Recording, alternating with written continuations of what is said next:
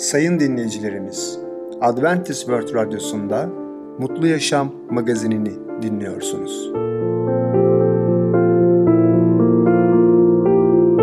Sayın dinleyicimiz, ben Ketrin Akpınar, Adventist World Radyosu Mutlu Yaşam magazine hoş geldiniz. Sizinle birlikte 30 dakika boyunca olacağım. Bugünkü programımızda başarılı yaşam konusuyla yoksulluk, yaşam yolu konusuyla Rabbin insana duyduğu sevgi, kutsal kitapta hikayeler konusuyla Yusuf'un hikayesi adlı konularımıza yer vereceğiz.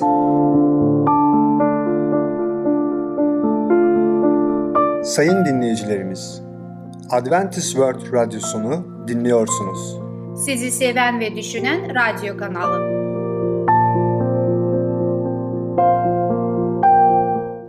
Bize ulaşmak isterseniz Umutun Sesi Radyosu et yaha.com Umutun Sesi Radyosu et yaha.com Şimdi programımızda Yoksulluk adlı konumuzu dinleyeceksiniz. Yoksulluk gelince bir çıkış yolu var mıdır?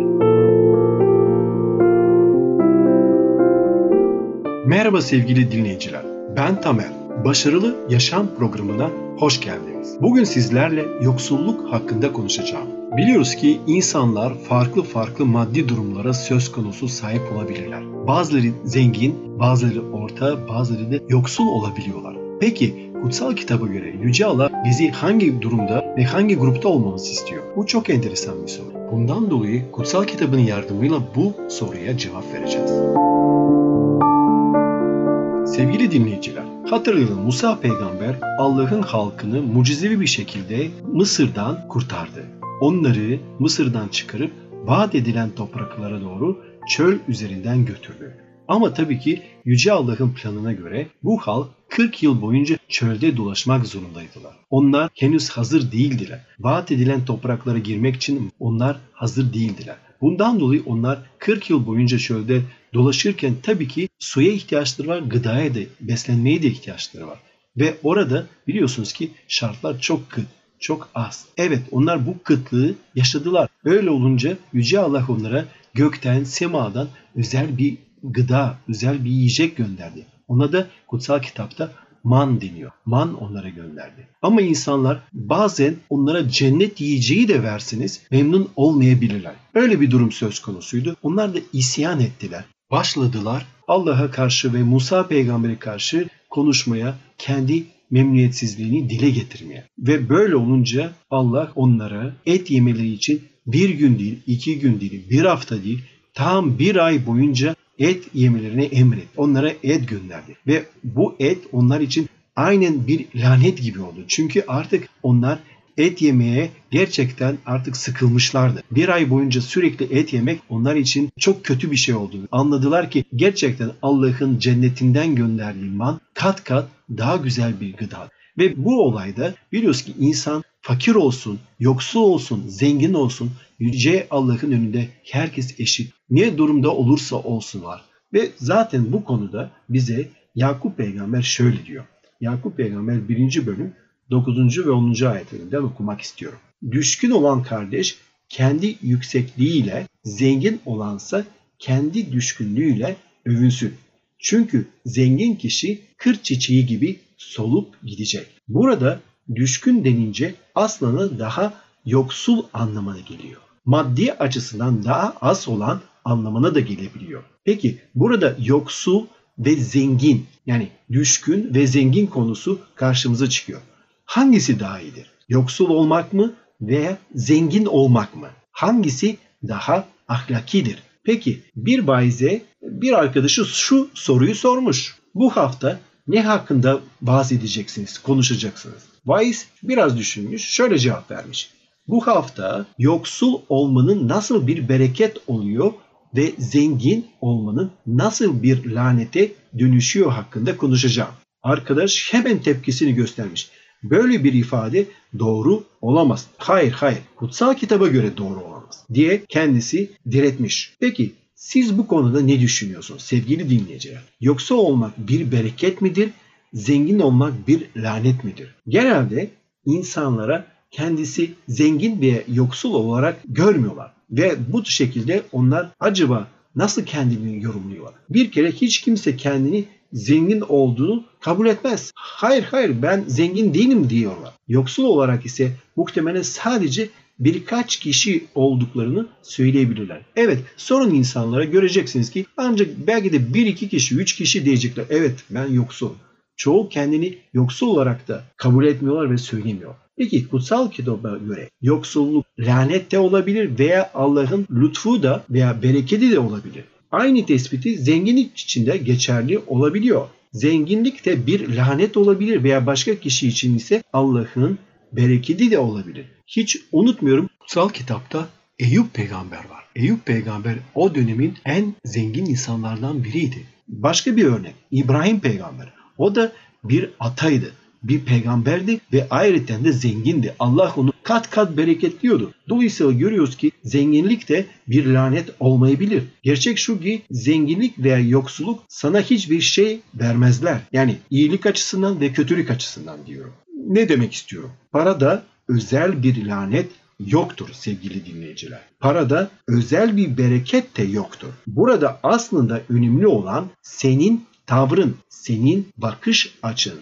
Paraya karşı olan tavrın seni daha ahlaklı veya daha ahlaksız yapabilir. Paraya karşı olan tavrın seni daha iyi veya daha kötü yapabilir. Bir konuda hem sizi hem kendimizi uyarmak istiyorum. Batı'da bazı dini topluluklar etiket vermeyi çok severler. Onlar bazen yoksullar için iyi olduklarını söyler ve zenginler ise kötü olduklarını söylüyorlar. Veya bunun tam tersini de söyleyenler var. Bu tarz demeçler bence bu tarz ifadeler ikiyüzlülüğün bir göstergesidir.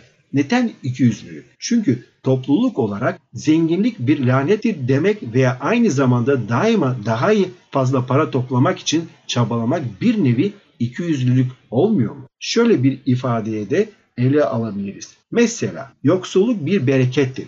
O zaman bereket sahibi olan yoksul insanlara neden yardım ediyoruz? Onları yoksul olarak kalmaları bırakmalıyız o zaman. Eğer yoksulluk bir bereketse. Ama kutsal kitap diyor ki yoksullara yardım edin. Demek ki yoksul olmak otomatikmen ahlaklı olunmuyor. Otomatikmen ruhani de ruhsal da olmuyor. Sevgili dinleyiciler, anlıyoruz ki kutsal kitaba göre yoksulluk bir hedef değildir maddi olarak yoksulluk bir hedef değildir. Aslında önemli olan yüce yaratıcıyla, yüce Allah'la canlı bir bağ, canlı bir ilişki içinde olmak. Ve ayrıca de yoksulluk deyince ne mutlu ruhta yoksul olanlara diyor kutsal kitap. Yani kendimizi alçaltırsak o zaman biz ruhani konuları göreceğiz.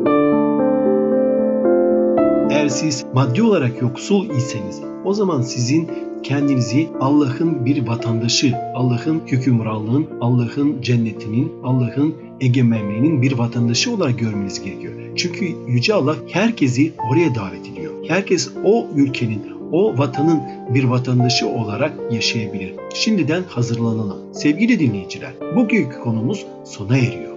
Bir sonraki programına kadar hoşçakalın. Sayın dinleyicimiz, Yoksulluk adlı konumuzu dinlediniz.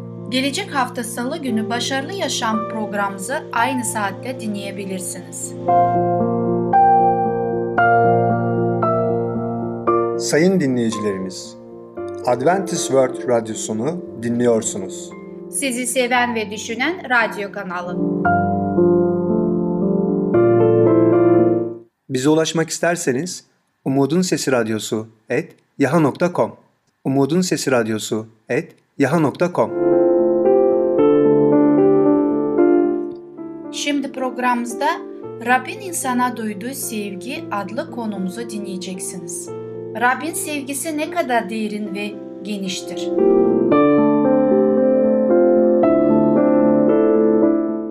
Merhaba sevgili dinleyicim. Yaşam Yolu adlı programıma hoş geldin. Bugün konuşmak istediğim sizlerle konu üzerinde Rabbin insana duyduğu sevgi. Allah sevgidir. Sözleri her açan çiçeğin üzerinde yazılır. Dua ve kutsal kitap Allah'ın bize duyduğu sevgiyi gözler önüne serer. Göklerdeki babamız hayatın, bilgiliğin ve sevincin kaynağıdır. Doğadaki harika ve güzel şeylere bir bakın. Bunların sırf insana değil, yaşayan tüm yaratıklara mutluluk sağlamak ve ihtiyaçlarını karşılamak için yaptıkları harika adaptasyonu bir düşünün. Yeryüzünü tazelip memnun eden güneş ve yağmur, tepeler, denizler ve ovalar yaratın sevgisini dile getirir. Her yarattığın günlük gereksinmeni karşılayan Allah'tır. Davut peygamberin güzel sözleriyle konuşmak istiyorum. Herkesin umudu sende. Onlara yiyeceklerini zamanda veren sensin. Elini açar, bütün canları doyurursun dilediklerince. Bu güzel sözleri Mezmur kitabında 145. bölümde 15 ve 16. ayetlerde bulmaktayız.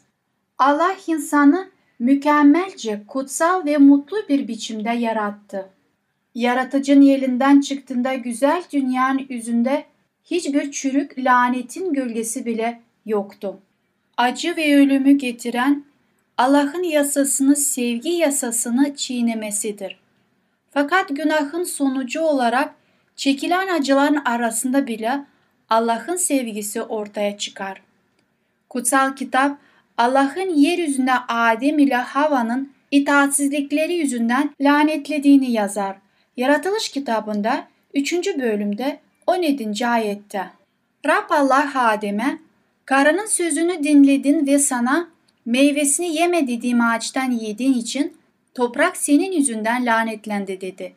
Yaşam boyu yemek vermeden yiyecek bulamayacaksın.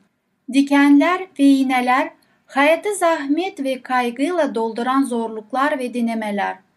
Allah'ın insana günahın sebep olduğu yıkım ve bozulmanın altında kaldırma planını gerçekleştirdiği terbiyenin bir parçası olarak onun iyiliği için döşenmiştir. Dünya düşmüş olsa da tamamen hüzün ve ızdırap değil. Doğanın kendine ümit ve teselli edici mesajları var. Çalıların üzerinde çiçekler var ve dikenler güllerle kaplı. Allah sevgidir. 1. Yuhanna'da 4. bölümde 8. ayette söylemektedir. Sözleri her açan çiçeğin, yerden fışkıran her yaprak, çimenin üzerinde yazılıdır. Mutlu şarkılarıyla havaya ses veren güzel kuşlar, mükemmel hayalleriyle etrafa hoş kokularını salan özenle boyanmış çiçekler, ormanın yaşayan yeşilliği olan ulu ağaçlar hepsi Allah'ın müsfik babacan ilgisine ve çocuklarını mutlu etme isteğine tanıklık eder. Allah'ın sözü bize onun karakterini anlatır. Kendisi sonsuz sevgisini ve merhametini ilan etmiştir. Musa, lütfen görkemini bana göster diye dua ettiğinde Allah bütün iyiliğimi yönünden geçireceğim diyerek karşılık verdi. Bu sözleri Mısır'dan çıkış 33. bölümde 18. ve 19. ayetlerde bulmaktayız. Budur onun görkemi. Rab önünden geçerek ben Rabbim dedi. Rab acıyan, lütfeden, tez öfkelenmeyen, sevgisi engin ve sadık Allah'tır. Binlercesine sevgi gösterir. Suçlarını, isyanları, günahlarını bağışlarım. Mısır'dan çıkış 34. bölümde 6. ve 7. ayetlerde bulmaktayız. O geç öfkelenen ve inayeti çok Allah'ındır. Çünkü merhametten hoşlanır. Yunus kitabında 4. bölümde 2. ayette ve Mika kitabında 7. bölümde 18. ayette bulmaktayız. Allah kalplerimizi ona gökte ve dünyadaki sayısız simgelerle bağlamıştır. Doğadaki şeylere ve insan kalbini bilebileceğin en derin ve sevgi dolu dünyasal bağlar aracılığıyla kendini bize göstermeye çalışmıştır. Ancak bunlar onun sevgisinin sadece kusurlu bir örneğidir. Bütün bu örneklerin verilmesine rağmen iyiliğin düşmanı insanların aklını kör ederek onların Allah'a korkuyla bakmalarını sağladı. Onun sert ve acımasız olarak gördüler. Şeytan insanları Allah'ı baş niteliği acımasız adalet olan bir varlık olarak düşünmeye yöneltti.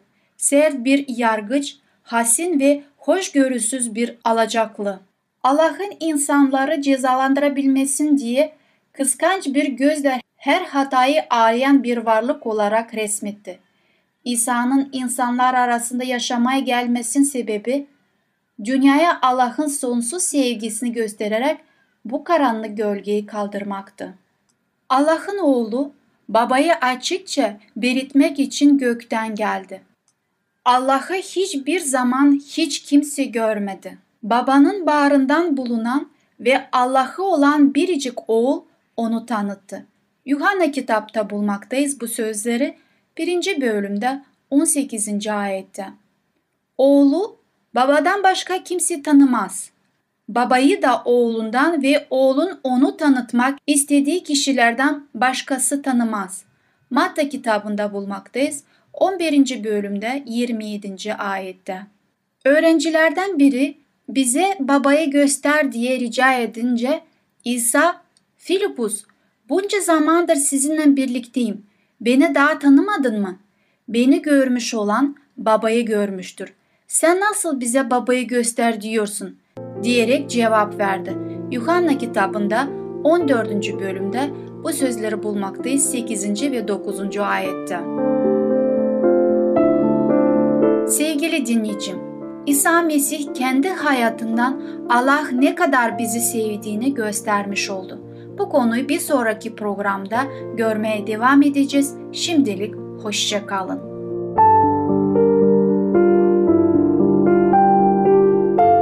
Sayın dinleyicimiz, Rabbin insana duyduğu sevgi adlı konumuzu dinlediniz. Gelecek hafta cumartesi günü Yaşam Yolu adlı programımızı aynı saatte dinleyebilirsiniz. Sayın dinleyicilerimiz, Adventist World Radyosunu dinliyorsunuz. Sizi seven ve düşünen radyo kanalı. Bize ulaşmak isterseniz Umutun Sesi Radyosu et yaha.com Umutun Sesi Radyosu et yaha.com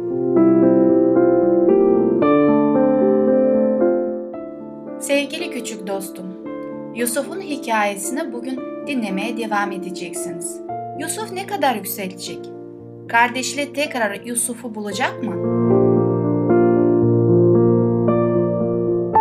Herkese merhaba. Ben Fidan. Cumartesi çocuklara özel programımıza hoş geldiniz. Bugün sizlerle Yusuf'un hikayesi devam ediyor adlı konumuzu işleyeceğiz. Yusuf ve Firavun Firavun iki yıl sonra tuhaf bir düş gördü. Nil ırmağının kenarında dururken yedi besili ve güzel inek çıktı ve otlamaya başladılar. Sonra başka yedi cılız ve çirkin inek çıktı. Cılız ve çirkin inekler besili güzel inekleri yedi. Firavun bu düşün ne anlama geldiğini bilemedi. Ertesi sabah bütün bilgeleri çağırdı. Fakat hiçbiri düşü açıklayamadı. Sonra içecek sorumlusu Yusuf'un düşleri yorumlayabildiğini hatırladı. Ve Firavun'a ben hapisteyken tuhaf bir düş görmüştüm. Yusuf adında bir yabancı adam vardı ve düşümü yorumladı. Her şey onun söylediği gibi çıktı dedi. Firavun hemen Yusuf'u çağırdı. Onu hapisten çıkardılar. Düzgün bir şekilde giydirip Firavun'un huzuruna çıkardılar. Firavun bir düş gördüm ama kimse düşümün ne anlama geldiğini bilemedi. Düşleri yorumlama gücün olduğunu duydum dedi. Yusuf şöyle cevap verdi. Bende bu güç yok. Allah'ta var. Düşlerin ne anlama geldiğini Allah bana söylüyor. Firavun yedi semiz ve yedi cılız inekle ilgili düşünü anlattı ve Yusuf dikkatle dinledi. Sonra Firavun'a şöyle karşılık verdi. Düşünü Allah gönderdi ve bana düşün ne anlama geldiğini açıkladı.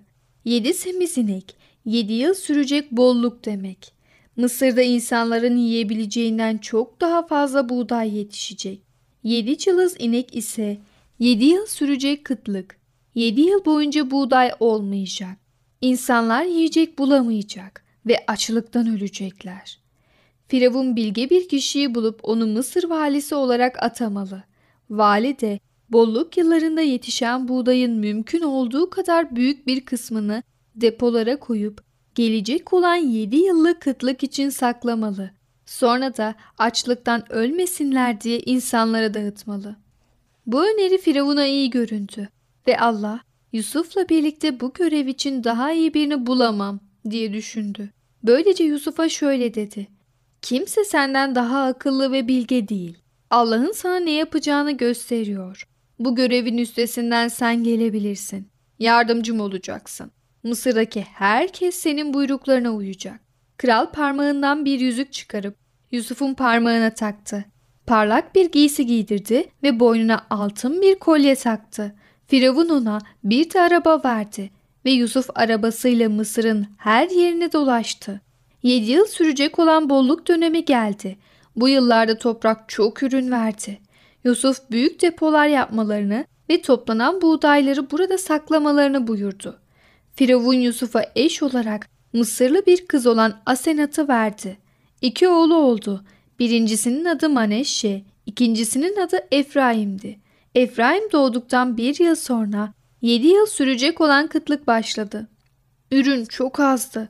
Bütün ülkelerde insanlar aç kaldı. Ama Mısır'da bol yiyecek vardı. Yusuf'un yaptırdığı depolar doluydu ve dünyanın her yerinden insanlar Mısır'a buğday almaya geldiler. Yusuf'un kardeşleri Mısır'a geliyor. Kenan'da da insanlar kıtlıktan ötürü sıkıntı çekiyorlardı. Yakup oğullarına Mısır'da bol buğday olduğunu duydum. Oraya gidin ve açlıktan ölmeyelim diye bize buğday getirin dedi. Sadece en küçükleri Benyamin babasıyla kaldı. Yusuf Mısır'da çok kudretli bir kişi olmuştu. Buğday almak isteyen herkesin onun huzuruna çıkması gerekiyordu. Kardeşleri yaklaştığında onları hemen tanıdı ama kendi kimliğini belli etmedi. Mısırlıların dilinde konuştu. "Nereden geliyorsunuz?" diye sordu. Yusuf'un kardeşleri onu tanımadılar. Şöyle cevap verdiler. "Yiyecek satın almak için Kenan'dan geldik." O zaman Yusuf, "Siz casussunuz. Daha sonra saldırmak için ülkenin zayıf yönlerini öğrenmeye geldiniz." dedi. "Hayır efendimiz, hayır." diye bağırdılar. Biz dürüst insanlarız. 12 kardeşiz. En gencimiz babamızın yanında ve bir kardeşimiz öldü. Yusuf kardeşlerini denemek istiyordu. Söylediğim doğru. Siz casussunuz diye bağırdı. Üç gün boyunca onları zindana attı. Üçüncü gün onlara şöyle dedi. Bir koşulla hayatınızı bağışlarım. Çünkü ben Allah'tan korkan biriyim. Biriniz burada zindanda kalacaksınız ve diğerleriniz gidip küçük kardeşinizi getirecek. Bu şekilde gerçeği söylediğinizi kanıtlamış olacaksınız. Sonra kardeşler birbirlerine şöyle dediler. Yusuf'a yaptıklarımızdan ötürü bu ceza başımıza geldi. Bize yalvardığında acısını gördük ama dinlemedik. Bu nedenle şimdi başımız derde girdi. Ruben şöyle dedi. Çocuğa zarar vermeyin diye sizi uyarmadım mı? Ama beni dinlemediniz. İşte şimdi de cezanızı çekeceksiniz. Yusuf'un söyledikleri her şeyi anladığının farkında değillerdi. Yusuf odadan çıktı ve ağladı. Geri gelip onlarla konuştu. Şimon'u alarak onu bağladı. Yusuf kardeşlerinin torbalarına buğday konulmasını istedi ve yolculuk için onlara yiyecek verdi.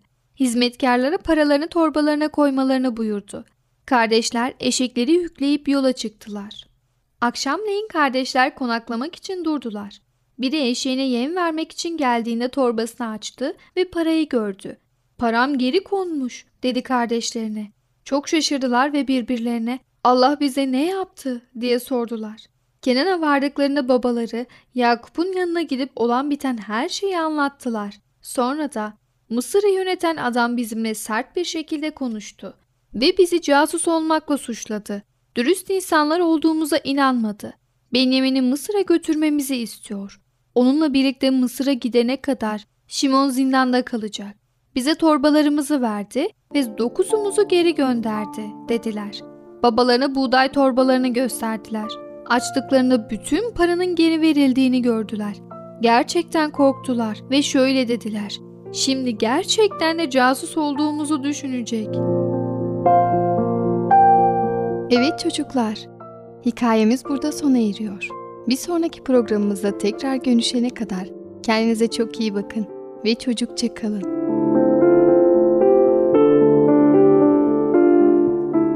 Sevgili arkadaşım, Yusuf'un Hikayesi adlı konumuzu dinledin. Gelecek hafta cumartesi günü Kutsal Kitapta Hikayeler adlı programımızı aynı saatte dinleyebilirsin.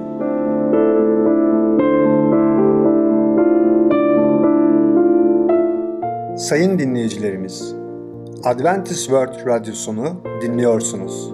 Sizi seven ve düşünen radyo kanalı.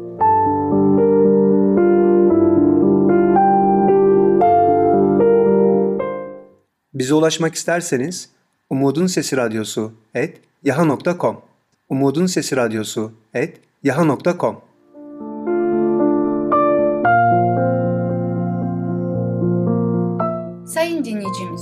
gelecek programımızda yer vereceğimiz konular Allah önem verir, çocuklara para hakkında eğitim vermek, kilo kaybedenler kazanır.